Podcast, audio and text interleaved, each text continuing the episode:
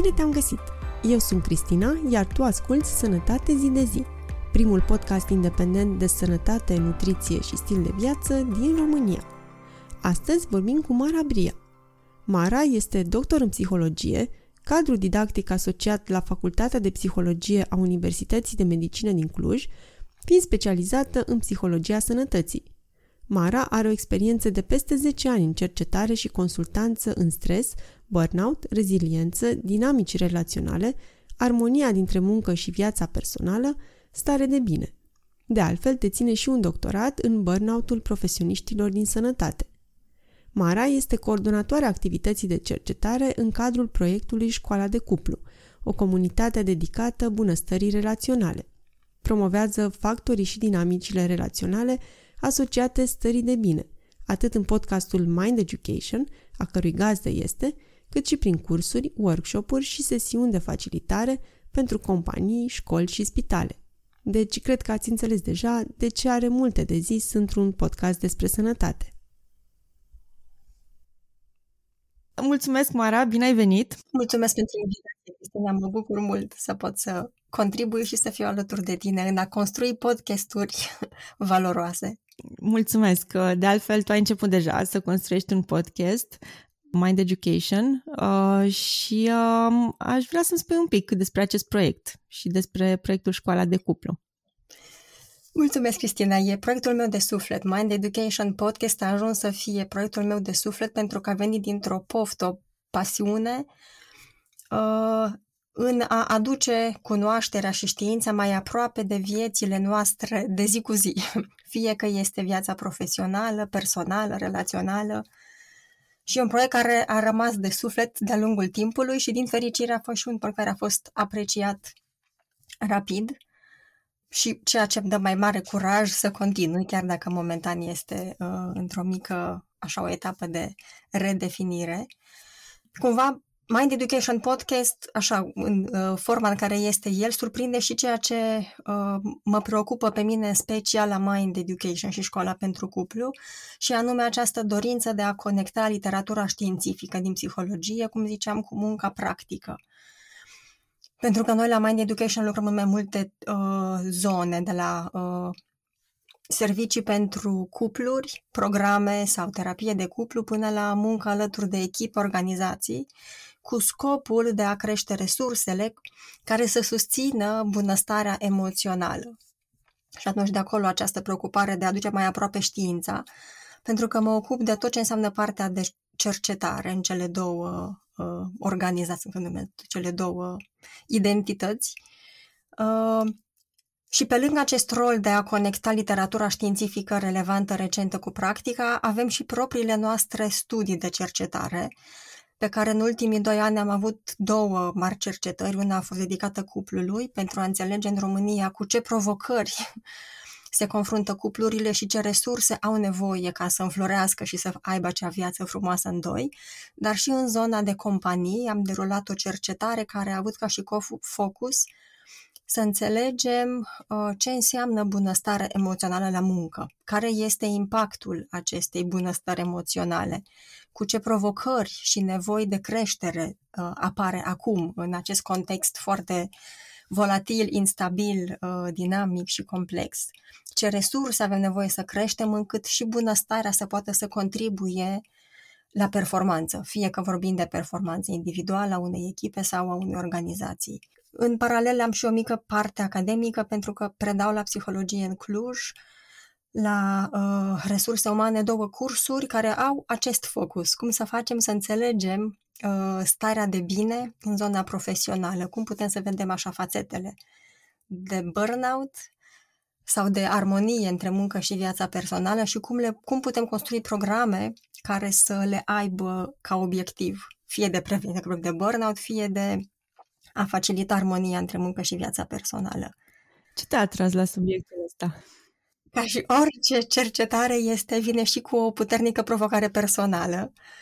Um, zona de burnout a fost parte din viața mea o perioadă lungă de timp și cumva pe lângă experiența teoretică, experiența personală m-a ajutat mult să pot să înțeleg cât de important este să prevenim această formă de epizare pentru că atât de discret se instalează și atât de greu ne dăm seama că e nevoie să facem schimbări, încât cumva a devenit și o misiune personală dincolo de cea uh, personală și în alte uh, companii sau echipe. Deci cumva are această parte personală pentru că cred că fără experiența proprie e mai uh, dificilă implicarea profundă în provocările altora. Așa este, burnout-ul a început să fie și la noi destul de un, un subiect destul de discutat. Pe de altă parte, mi se pare că sunt și controverse în legătură cu definiția lui um, și granița dintre a fi pur și simplu nemulțumit de jobul tău, de șeful tău și a considera că asta înseamnă burnout și burnout-ul din punct de vedere clinic. Cum este el definit? Unde știm că suntem în burnout? În modul în care eu îl uh, înțeleg prin acest parcurs care l-am avut în ultimii ani, uh, în primul rând are trei fațete. Prima fațetă este această formă de epuizare. Nu mai pot. Această formă de nu mai am energie, nu mai pot emoțional, mă simt stor sau stoarsă ca o lămâie, mă trezesc dimineața cu nu mai am chef de încă o zi de muncă, nu mai am energie. Deci asta este cumva poate prima fațetă și cea mai uh, ușor de surprize cei care au această experiență. Sentimentul că resursele energetice sunt foarte scăzute. A doua fațetă este o formă de deconectare emoțională, de detașare, de neimplicare. Nu mă mai pot implica, nu mă mai interesează, nu mă mai preocupă. Uh, și care poate veni fie cu detașare completă, care poate însemna că chiar dacă depășesc un termen limită sau chiar dacă apar în echipa cu care lucrez provocări, asta este o formă de resemnare, nu mai explorez soluții sau cum să descălcesc acest aspect sau cu varianta în care apare cu foarte multă reactivitate. Ajung să mă descarc foarte mult pe ceilalți, să nu mai am răbdare, să răbufnesc și ambele aceste extreme arată faptul că sunt într-o formă de, prov- de provocări legate de modul în care gestionez ceea ce trăiesc. Și a treia fațetă este sentimentul că munca mea nu mai are nicio formă de împlinire, de satisfacție, deși, acum o perioadă, era o sursă de împlinire, de dezvoltare, de mândrie. Și cu timpul mi-am dat seama că am pierdut-o și că nu mai am această pasiune de a munci sau această bucurie și dorința de a crește profesional. În alte țări am văzut că el este definit din acest punct de vedere, medical clinic. La noi încă nu s-au făcut pași în acest sens, nu? Da, la noi în țară, din cunoștințele mele, nu există această posibilitate de a avea concediu medical dedicat acestei stări de epuizare în zona profesională, dar uh, în alte țări din Europa există acest cadru legal, cel puțin în Olanda sau Suedia știu că există Uh, și multe persoane beneficiază de aceste facilități, dacă nu știu că e cuvântul bun, prin care cei care recunosc că se confruntă cu o formă de epuizare profesională aleg să-și reconstruiască modul în care își organizează munca și viața personală în așa fel încât să-și reîncarce bateriile ca să se poată întoarce la muncă într-o formă de bunăstare emoțională sau cel puțin cu bateriile emoționale mult mai crescute probabil că cu timpul va deveni și în alte culturi o practică. Știu, de exemplu, la nivel global că doar de, cred că 4 sau 5 ani a fost recunoscut uh, sindromul burnout ca o formă a unui stres ocupațional. WHO, de exemplu, cred că în 2019 au recunoscut aceasta datorită muncii Cristinei Maslach. Deci încă e această epuizare profesională este în curs de uh, recunoaștere la nivel așa global, oficial, cu toate că în multe studii e recunoscută pre-pandemie, era denumită ca o formă de epidemie. Uh, sindromul burnout era de răspândit înainte de pandemie, încât se multe studii îl denumeau ca o formă de pandemie în zona profesională. După pandemie a explodat cu atât mai mult. Deci cumva e și această uh, acest proces al sindromului burnout de a fi recunoscut și de a fi un topic de discuție care să intre în agenda organizațiilor, sistemelor medicale, de a înțelege impactul și de a putea preveni costurile care sunt imense la nivel de sănătate, la nivel de performanță și astea nu mai sunt uh, testate, sunt dovedite ca având un mare impact. Mm-hmm. În uh, Japonia, de mult timp se discută, probabil și prin natura culturii lor, puțin mai workaholică. Uh, acolo chiar ei au inventat un termen pentru moartea prin supra-solicitare, karoshi, dacă nu mă înșel, deci la ei e de mult timp problema asta și probabil sunt și alte culturi în care se vorbește de ceva timp. Uh, sunt unii, unele țări mai workaholice decât altele? Probabil că da și cred că are un mare impact acest context care încurajează munca într-o formă epuizantă, care contribuie la uh, a dedica mai mult timp, mai puțin timp timpului personal uh, și da, are un mare are din păcate un mare rol contextul, fie organizațional, fie cultural, în a uh, favoriza apariția sindromului burnout. Însă, în, ca să, așa cumva, în reversul acestei discuții, există și culturi care încep din ce mai mult să pună accent pe importanța timpului personal ca, pre, ca o strategie de a preveni instalarea acestei epuizări profesionale. Studiile pe care le-am consultat eu, cel puțin, spun că la nivel de populație generală, uh, burnout-ul afectează cam 5-7% din, din oameni și un alt studiu Best Jobs din pandemie arată că o treime din angajații români au ajuns în burnout în timpul pandemiei. Și la fel sunt diferite studii, dar nu știu cât de riguroase, uh, pe diverse meserii, mai mult în mediul medical, dar și mediul corporatist, care arată rate destul de mari și îngrijorătoare, mai ales după pandemie. A agravat pandemia situația Uh, da, legat de uh, această frecvență acestui sindrom burnout, uh, ce spunea la început, acel procent mi se pare mic față de alte studii, acel procent de 5-7% și presupun, e gândul meu, că acel procent reflectă doar acele stări de burnout care au fost diagnosticate medical sau care sunt într-o formă accentuată. Cred că acele au fost cuprinse în acel procent. Uh, um, pentru că el pare să fie mult mai frecvent, dar, repet, fără să fie acea, uh, acel diagnostic, ca și experiență personală de epuizare, este mult mai frecvent. De exemplu, în doctoratul meu, acum câțiva ani buni, uh, unul din trei persoane care lucrau în sistemul medical recunoșteau că se confruntă cu această stare de epuizare post-pandemie, studiile din sistemul medical arătau că există uh, uh, organizații sau contexte profesionale în care până la 75% dintre cei care lucrează acolo recunosc că se confruntă cu o stare de epuizare profesională și uneori care merge până în zona de stres post-traumatic. Datorită acestui context uh, traumatic cum a fost pandemia pentru mulți din sistemul medical. Um, dacă e să ne uităm la noi în țară, am derulat, cum spuneam, o cercetare și noi uh, și cifrele nu sunt optimiste, din păcate. Sunt chiar mai mari decât ai menționat tu. Cercetarea noastră a inclus peste 1200 de răspunsuri valide de persoane care lucrau în diferite contexte profesionale de la domeniul de sănătate, de învățământ, juridic și multe alte companii. Uh, și cei care se confruntă cu această stare de epuizare au urcat ca și procent până la 70% dintre acești responsabili sunt activi profesional. Doar 30% dintre participanți au recunoscut nu se confruntă deloc sau foarte puțin cu uh, această stare de epuizare. Deci, cumva, cred că pandemia a facilitat dezvoltarea acestui sindrom burnout, acestei forme de epuizare, pentru că a crescut uh, au crescut provocările, presiunea, solicitările și în același timp a venit la pachet cu mai puțin acces la resurse.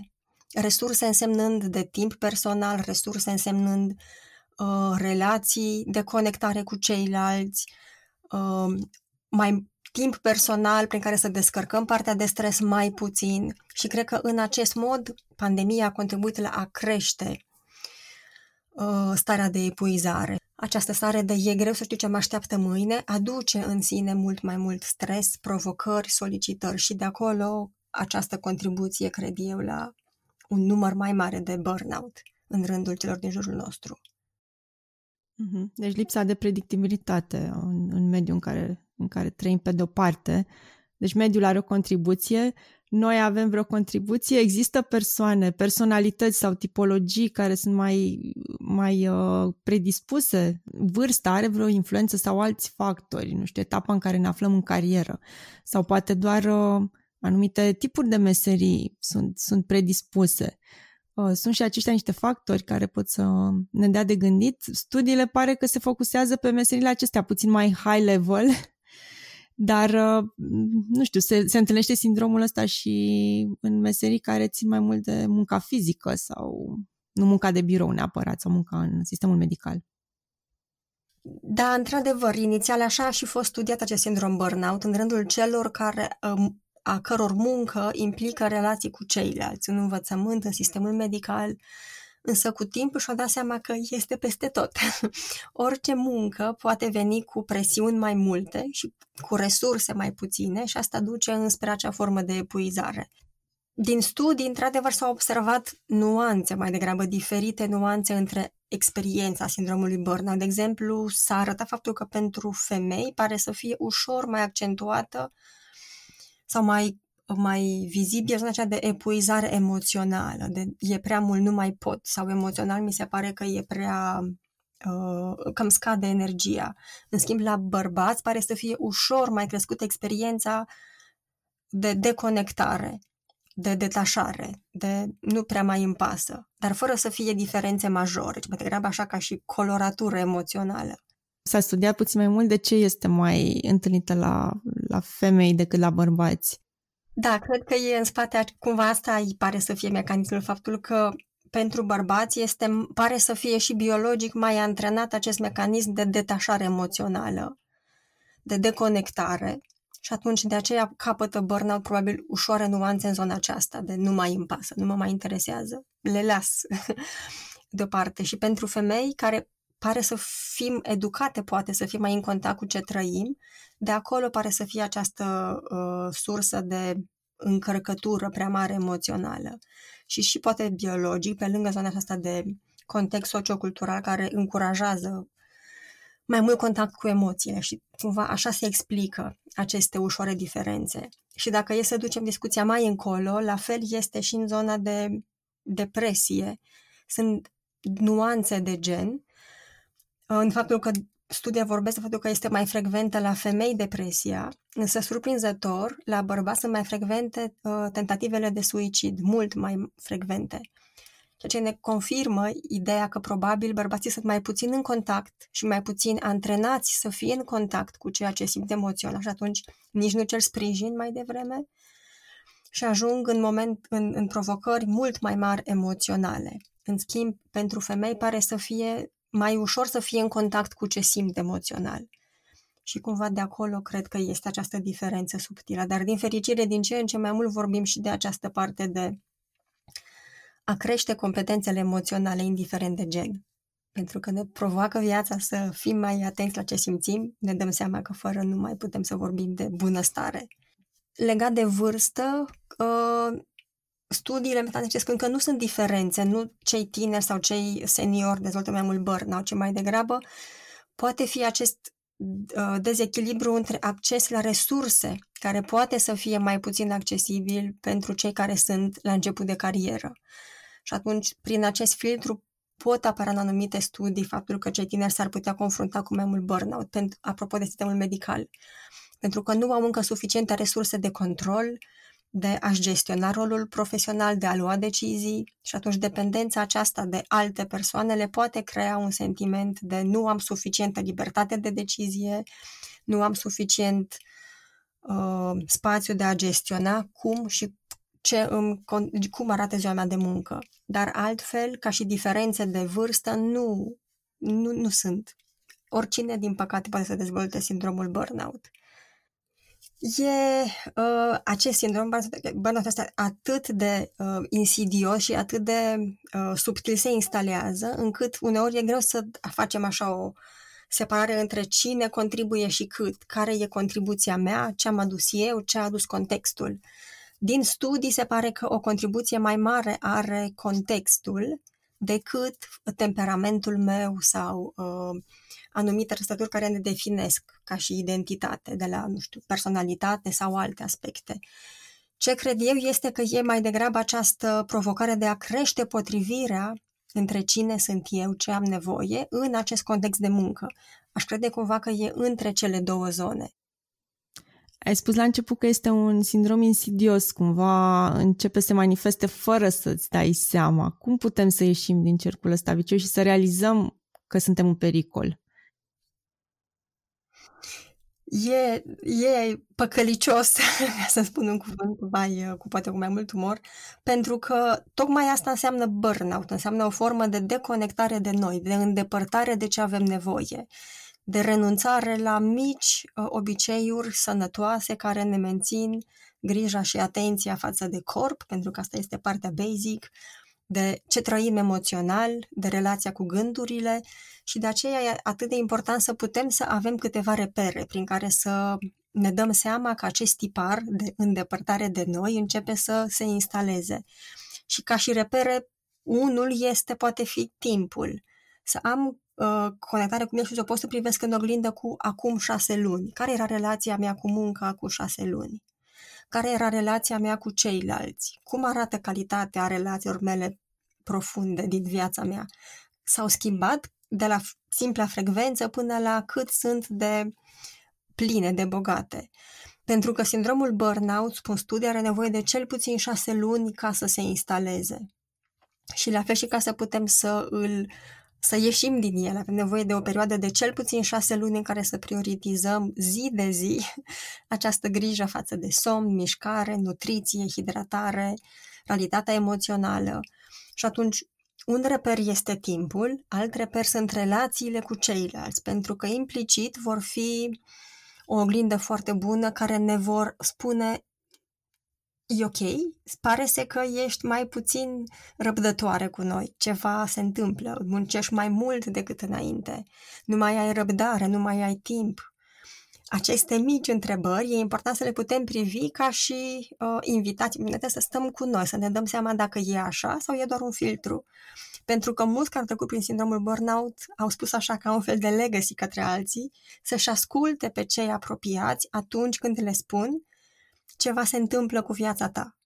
Atât. Fără să fie reactiv. De obicei reacționăm cu reactivitate. Lasă-mă, nu am nevoie, mă descurc. Dar dacă auzim de mai multe ori decât, nu știu, trei ori, e important să ne lăsăm timp să reflectăm la cum arată viața noastră, cum emoțional, relațional. Deci, cumva, cred că ajută aceste oglinzi ca și repere, timp, relațiile cu alții, relațiile relația noastră cu proiecte majore de viață, ca să putem să avem aceste mici repere de, da, poate că cu șase luni mergeam mult mai uh, cu speranță la muncă și vedeam perspective de viitor. Acum îmi dau seama că parcă nu mai văd. De unde vine această deconectare? Care este? Ce pot să fac încât să înțeleg mai bine? Din ce ai povestit tu, mi se pare că unele simptome seamănă și cu alte afecțiuni, cu depresia poate, nu? În depresie n-ai chef să te trezești dimineața, n-ai chef să faci absolut nimic, ești letargic sau poate cu anxietatea. Există niște similarități sau toate vin la pachet? Această întrebare și în, în studii a fost explorată pentru că, într-adevăr, au anumite zone comune și cu depresia și cu stările de anxietate și au mecanisme legate de resursele emoționale. Însă, uh, cu toate că și anxietatea, și depresia, și sindromul burnout sunt niște forme pe care le capătă perioadele provocatoare, adică care ne confruntă mai mult și ne scad resursele, ele sunt diferite. Însă, studiile, de exemplu, în relația dintre depresie și burnout, arată că uh, un burnout neadresat cu timpul va duce la depresie, cu timpul însemnând va duce cu siguranță înspre depresie. Nu s-a găsit relația inversă, adică dacă mă confrunt cu o depresie, înseamnă că voi dezvolta și burnout. Uh, și de aceea e atât de important să putem să prevenim acest burnout pentru că are impact major asupra sănătății noastre fizice, emoționale, fără dubii. Uh, și atunci dacă e să privim așa în relația de evoluție în timp, e nevoie de adresarea lui cât mai timpurie și de a putea recunoaște cât mai devreme ce înseamnă burnout, ce înseamnă că am într-o săptămână mai multe zile în care mă trezesc fără acest, această poftă de muncă și să am grija de a oglindi resurse de care am nevoie ca să nu accentuez, să nu cronicizez această stare de epuizare. Pentru că cu timpul se poate transforma în aspecte mult mai uh, provocatoare și mai greu de descălcit. De exemplu, sindromul burnout este asociat așa tot ca și consecințe cu un consum mai crescut de o, substanțe, care iarăși vine la pachet, poate veni la pachet cu depresia a la lung. La fel, în uh, sistemul medical, sindromul burnout a fost asociat ca un factor de risc, ca un contributor la o serie de erori medicale și mult mai greu la lung, dacă să ne întoarcem la depresie, cu uh, gânduri sau ideații de suicid. Deci, cumva, sindromul burnout poate fi așa un early red flag legat de grija prioritară față de bunăstarea emoțională. Îl putem privi ca un partener care ne apropie de noi și ne lasă să alunecăm în zone mult mai complicate, mai dureroase, mai, uh, mai dificile, care necesită mai mult timp pentru a le gestiona. Cumva așa aș vedea relația între burnout și depresie, ca o a kind invitation să ne întoarcem înspre noi cu mai multă grijă și atenție. Discutasem uh, la un moment dat despre leadership și faptul că pare să fie foarte întâlnit în rândul liderilor și în același timp și despre faptul că ei dau tonul în organizații, adică felul în care ei tratează această problemă se răsfrânge mai jos către straturile inferioare, să spunem așa. S-a studiat ceva mai mult uh, și acest aspect? Da, din păcate, uh, uh, contextul actual, când sunt foarte multe provocări, vine și cu responsabilitatea mai mare pe care o au liderii de a gestiona și această zonă emoțională la locul de muncă. Și cumva în contextul în care prioritatea față de bunăstarea emoțională nu a fost atât de pusă în cuvinte în, decât în ultimii ani, vine și cu această necunoaștere. Ce înseamnă să am grijă de alții? Ce înseamnă să gestionezi dacă vine cineva cu stări de, nu știu, atacuri de panică? E treaba mea să gestionez, nu e treaba mea și atunci e perceput de către mulți lideri ca o formă de presiune în plus. Deci încă o sursă de epuizare.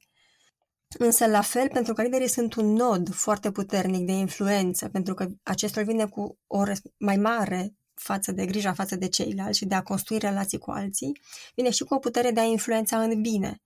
Și chiar citisem din fericire un studiu care cumva punea foarte limpede în cuvinte faptul că acele organizații în care liderii sunt invitați să participe la programe care discută despre bunăstarea emoțională, un program de trei ore. Acest program de trei ore va avea impact în decizii concrete în rolul lor la o distanță de până la trei luni. Și atunci cumva aș vedea cu zona optimistă investiția în bunăstare emoțională, în cei care pot avea influență mare asupra altora, pare să dea rezultate. Și atunci să putem să privim asta ca o ocazie bună de a aduce mai aproape eh, diferite resurse prin rolul pe care îl au liderii de mai responsabil față de alții, de a modela relații cu alții, de a susține dezvoltarea celor cu care ei colaborează fără să fie acea relație doar de putere, ci să fie o relație de investiție de resurse. Pentru că multe companii și din studii și din experiența practică recunosc că paleta de beneficii către uh, colegii din organizație este mult mai mare. Contextul ne-a făcut să dezvoltăm mai multe oportunități pentru cei care lucrează alături de uh, ei, însă ele sunt extrem de puțin accesate foarte puține persoane ajung să acceseze această paletă largă de beneficii de la terapie, programe, foarte multe resurse. Și aceasta arată doar deconectarea oamenilor din organizație de ce are organizația ca și uh, ofertă. Și atunci liderii pot să fie un liant foarte bun în care să conecteze ceea ce are nevoie fiecare cu ce resurse sunt. Dar asta cere confort în a discuta și a se uita și la aceste provocări emoționale, fără teamă, fără sentimentul că este încă ceva ce nu îi ține de tascul meu. Pentru că bunăstarea emoțională e, duce, afectează în mod direct, indubitabil performanța. Și atunci dacă putem să privim investiția în performanță prin grija față de emoțional, cumva este o altă deschidere. Și atunci, ca să răspund întrebării mai simplu, da, liderii au un mare impact și pozitiv, dar și negativ. Și pe lângă această discuție legată de a conecta resurse, există și acel mecanism care se întâmplă în relațiile cu alții, pe care îl are burnout-ul, uh, de a fi extrem de contagios. Și atunci, cu atât mai mult, dacă investim în resursele liderilor, vom investi implicit și în resursele echipei cu care aceștia colaborează. Pentru că este în psihologie un principiu foarte uh, simplu, dar constant, prin care experiențele, emoțiile mai puțin plăcute se contaminează în relațiile cu alții mult mai ușor și mai puternic decât experiențele plăcute. Este acel principiu bad is stronger than good, un articol clasic în psihologie. Și atunci e mai ușor să prevenim această stare de epuizare, e mult mai ușor să o prevenim construind resurse și experiențe și relații emoționale pline decât situația în care avem nevoie să prevenim o epidemie, o contaminare ușoară și sigură în echipe. Pentru că nu există echipe în care doar o persoană să fie epuizată și restul să fie foarte plin de resurse. Rar se întâmplă această situație, pentru că de obicei este o experiență comună. E ceva ce mai mulți în echipă împărtășesc și trăiesc această stare de epuizare, de copleșală, de pierderea angajamentului față de muncă, motivației. Uneori poate să fie o problemă care să-i depășească chiar pe lideri în sine, adică pot să fie probleme sistemice care trebuie rezolvate la nivel de organizație. Uh, am întâlnit situații în care existau programe, într-adevăr, de exemplu, vinerea liberă, nu știu, iați jumătate de zi fără ședințe și fă ce vrei tu. Problema era că lucrând pe mai multe fuse orare, nu, unii oameni de pe anumite fuse nu puteau să-și ia niciodată jumătate de zi, pentru că ar fi însemnat să nu mai muncească deloc în ziua aia, să nu mai, să-și mai realizeze tascurile și era imposibil să facă ceea ce leadership-ul propunea de fapt și venea chiar ca o propunere pentru bunăstarea angajaților. Și sunt mai multe exemple, adică dacă organizația nu e structurată în așa fel încât să permită și spațiu pentru aceste programe, oamenii nu prea au cum să le acceseze. Există tehnici, ai întâlnit cumva organizații în care se, se încearcă tehnici pentru a, a promova o accesibilitate mai mare? Uite, chiar ce spuneam înainte și mulțumesc pentru acest context. Liderii pot să modeleze prioritizarea bunăstării emoționale prin ceea ce ei aleg să facă. Și poate că e cea mai puternică pârghie prin care putem să prevenim într-o organizație această epidemie de burnout. Asta este una, adică liderii care sunt preocupați de bunăstarea lor emoțională vor influența în mod direct și modul în care ceilalți iau decizii. Dacă e această diferență între declarativ încurajez, însă practic descurajez, îți propun să-ți iei o zi de vineri liberă, însă eu profit de ea și stabilesc meeting-uri. Dacă tot e o zi liberă, hai să rezolvăm din tascuri. Asta e o diferență între uh, experiența personală a liderului și ceea ce el încurajează prin ceea ce face. Și atunci, de asta atât de important ca liderii să investească pe bune în resursele lor, pentru că investind în resursele lor vor putea fi mult mai dispuși să asculte, să înțeleagă, să conecteze și nevoile echipei. Pentru că astfel de inițiative, dacă sunt rupte, nu sunt conectate cu nevoile punctuale ale acelor persoane, nu vor funcționa și va fi doar o formă în care cumva justificăm faptul că suntem preocupați, dar în realitate noi încurajăm în continuare această formă de, de conectare și de a nu integra. Pentru că e nevoie de eforturi consecvente și conjugate de mai multe părți ca să putem să prevenim. Nu, nu, nu poate fi o singură acțiune suficientă ca să prevină această cascadă de consecințe și costul care aduce epuizarea profesională. Și atunci e nevoie ca în fiecare decizie pe care o luăm să avem această întrebare. Afectează sau nu afectează bunăstarea emoțională? Orice decizie de business, de la, nu știu, ce proiecte acceptăm sau cum integrăm într-o echipă contribuțiile, să aibă această fațetă și să pot să iau decizii care să includă preocuparea față de resursele emoționale, fără să fie o formă de evitare, nu asta vreau să punctez, ci să aibă preocuparea legată de ce impact va avea, cum va contribui la bunăstarea emoțională. Poate să ducă înspre o deconectare de ce avem nevoie, poate să ducă înspre o mai mare încărcătură, poate să vină cu prea multă uzură emoțională pentru că este extrem de ambigu și neclar și atunci avem nevoie de mai multe resurse. Și această simplă preocupare constantă, consecventă, poate să aibă un impact mai mare decât anumite politici care pot să vină structural deconectat de realitatea unei organizații și unei echipe. Și atunci, uh, cumva, noi privim așa, la nivel de burnout, prin două pârghii, cea de jos în sus, bottom-up. Aici e nevoie ca fiecare persoană să vină cu uh, să poată să-și înțeleagă provocările, nevoile și resursele și să modeleze spațiul de muncă din această zonă, dar și top-down, adică prin ce decizii iau liderii organizația încât să țină cont de acest impact care poate veni cu costuri legate la lung de turnover. Am vorbit doar de erori, la fel sindromul burnout vine cu un cost enorm legat de uh, plecarea de la locul de muncă și atunci pentru echipe care se confruntă cu un turnover crescut, e nevoie să schimbe strategia și să reincludă această fațetă. Ce, cum ne derulăm munca în așa fel încât să nu afectăm bunăstarea emoțională și să o protejăm, să o creștem. Mm-hmm. Până la urmă sunt companii, nu sunt organizații non-profit, dar poate să le afecteze profitabilitatea, o forță de muncă nemotivată, bolnavă, care pleacă des și schimbă locul de muncă des. Deci, până la urmă, pentru companii, pentru companiile inteligente ar trebui să fie mai profitabil să aibă angajați uh, odihniți.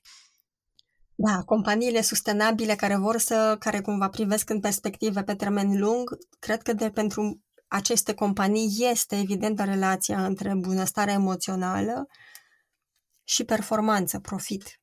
Chiar citisem recent un articol și s-a părut foarte interesant, modul în care puneau în oglindă uh, provocările din viața privată a liderilor, a liderilor la nivel uh, înalt de management și cum provocările din viața lor personală legate de divorț sau separare au un impact direct asupra profitului organizației și cât de important e să conecteze și să pună în cuvinte ca să prevină aceste costuri, pentru că ajung să ia decizii riscante sau să nu aleagă anumite proiecte sau anumite investiții din această zonă de stres personal prea mare, care se oglindește direct asupra unei companii și atunci e o iluzie să credem că nu afectează modul în care venim la locul de muncă cu bateriile și munca.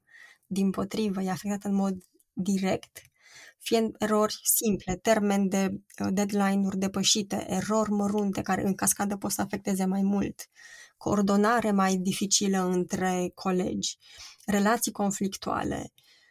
Toate acestea au contribuie pas cu pas, așa picătură cu picătură, la performanța mai scăzută, care se vede evident și în zona de profit. Fără să vorbim de concedii medicale mai frecvente care vin cu alte costuri sau cu acest turnover care costă din nou financiar organizația. Deci să sperăm că organizațiile încet, încet uh, o să înceapă să fie mai atente un pic la, la aspect. De fapt, cred că se simte, nu? Tu cum ai simțit în, în piață, în lumea de business? Cum ți se pare? Încotro se îndreaptă lucrurile?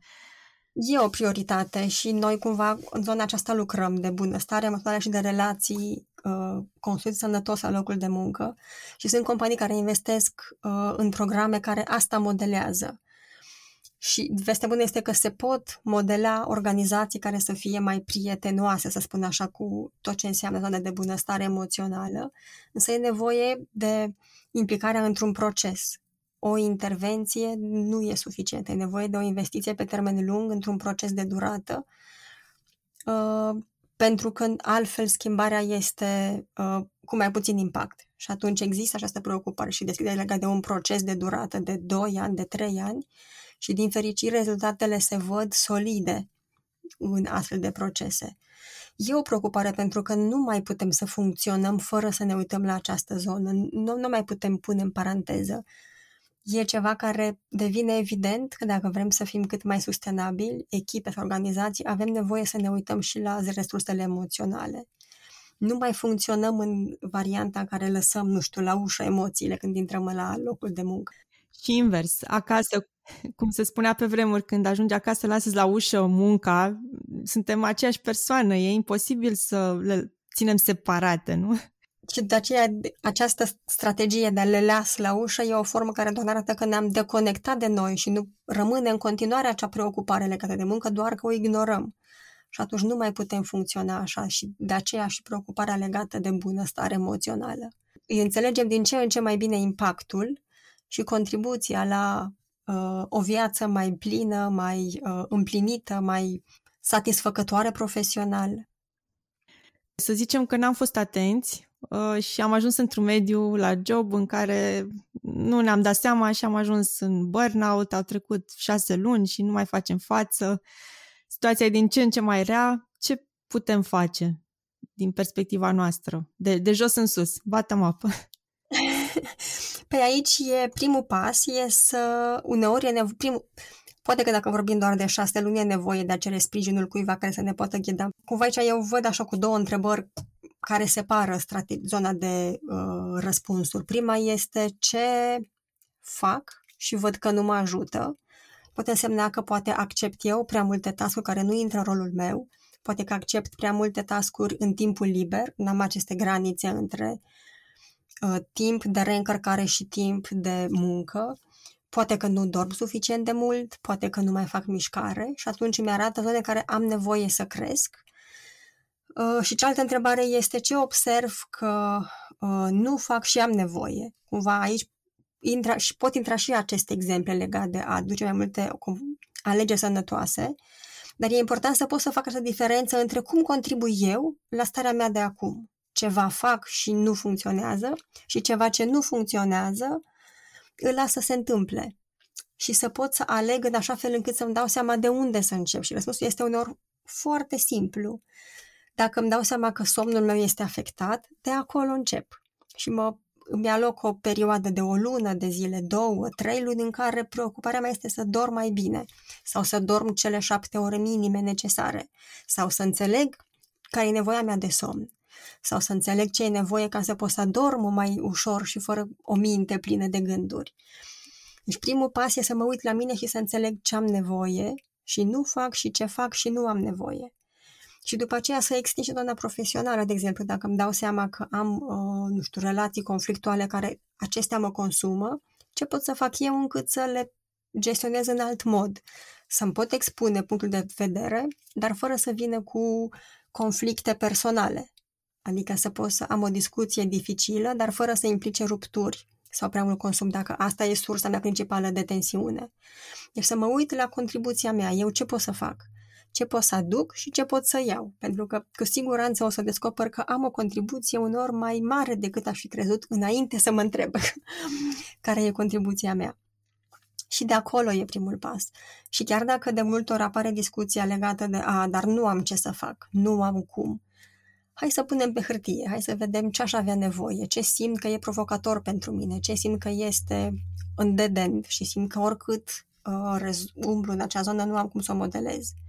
Cum pot să transform acea zonă de dead end într-o zonă care să aibă o zonă de creștere, fie dezvolt anumite competențe, fie dezvolt anumite relații, ce poate fi pentru mine cu un plus de dezvoltare sau de cunoaștere sau de inclusiv de uh, informații noi. Deci primul pas e să mă uit la ce pot să fac eu, ce pot să schimb eu. Și deja, prin simplu fapt că îmi put această întrebare, o să-mi dau seama că am cum să influențez, am de unde să modelez. Este demisia o soluție? E o soluție tentantă, dar e o capcană, pentru că de multe ori acolo ne duce această formă de epuizare. Nu mai pot, nu mai are rost, am plecat. Însă de ce spun că este o capcană? Pentru că fără să fac acest drum de eu cum am contribuit la această formă, chiar dacă e un procent mai mic, contribuția mea legat de un context mai complicat. Dacă nu fac și acest drum de a mă uita la mine, voi repeta aceeași experiență în următorul loc de muncă și voi fi în același punct peste șase luni, un an, doi ani, cinci ani. Și atunci, de aceea, turnover, cum spunem în literatură, această tendință de a tot pleca de la locul de muncă este de multe ori o capcană și de multe ori este un semn evident că acolo, poate, înainte de misie, a fost o stare de epuizare. Și dacă nu gestionez modul în care eu îmi cresc potrivirea cu locul meu de muncă, cum îmi modelez munca, cum cresc resursele mele, voi fi în același punct și peste următorul, următoarele locuri de muncă. Pentru că nu e suficient să schimb doar contextul, fără să mă uit la uh, obișnuințele mele, la rutinele mele, la practicile mele, la cum fac această uh, conectare cu ce am nevoie ca să încep a doua zi mai bine.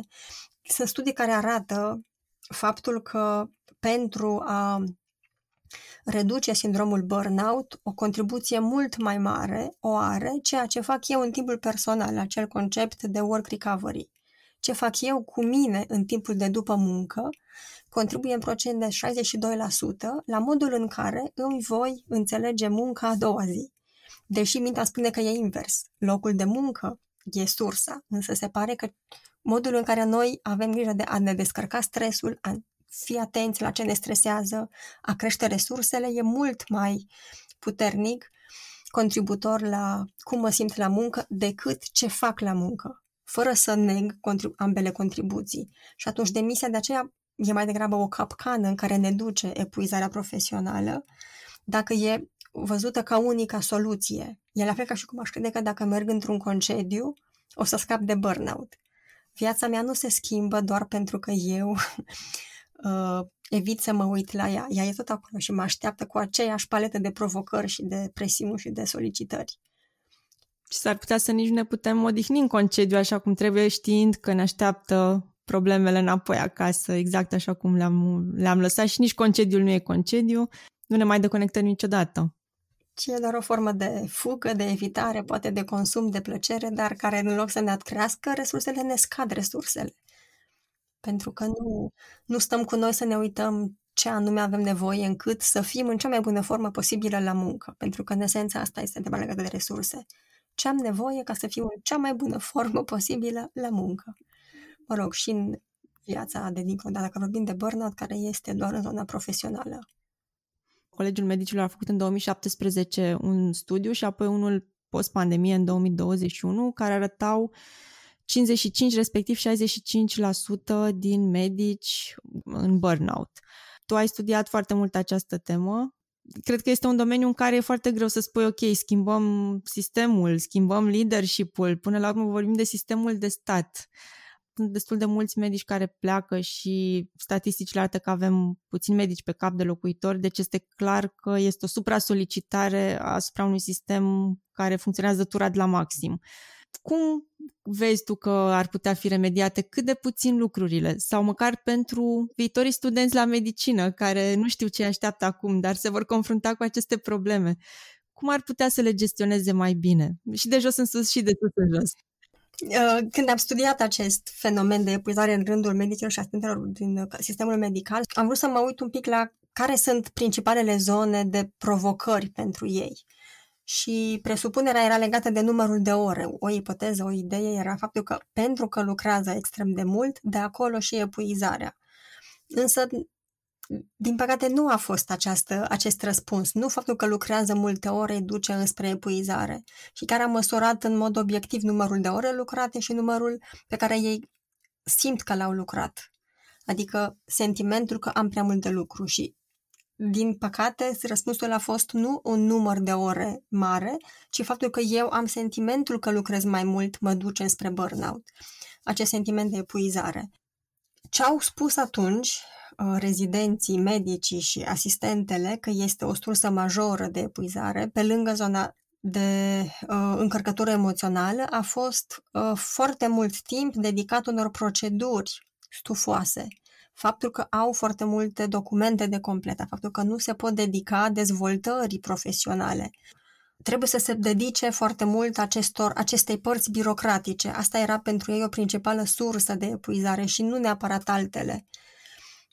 A, asta a fost acum 10 ani. Și, uh, chiar uh, am vrut să explorăm și zona de contribuție a sistemului și nu a fost atunci, deși declarativ este acest discurs, din uh, studiile noastre nu a reieșit ca principala bătaie de cap, ci mai degrabă faptul că munca pe care o desfășoară nu au suficient de resurse alocate doar dezvoltărilor profesionale, de la lucra cu pacienți, cu cazuri complicate, pentru că asta pare să fie pentru o sursă de împlinire confruntarea cu diagnostice complicate nu e o provocare, ci este o zonă care le, împli, le dă satisfacție și împlinire. Și atunci sursa de uzură venea din această parte de dezorganizare a sistemului prin faptul că implică foarte multe proceduri, documente, această muncă rutinieră care nu aduce creștere. Dar e o discuție mult mai uh, mult decât atât, are mai multe fațete, e mult mai sofisticată, sunt multe inegalități în sistemul medical și asta erau, de atunci erau evidente. Au fost cuprinse în studii și aceste aspecte? Erau rapoarte care arătau cât de mult sunt aceste diferențe geografice de acces la sistemul medical și cât de mult se concentrează în zonele de orașe mari.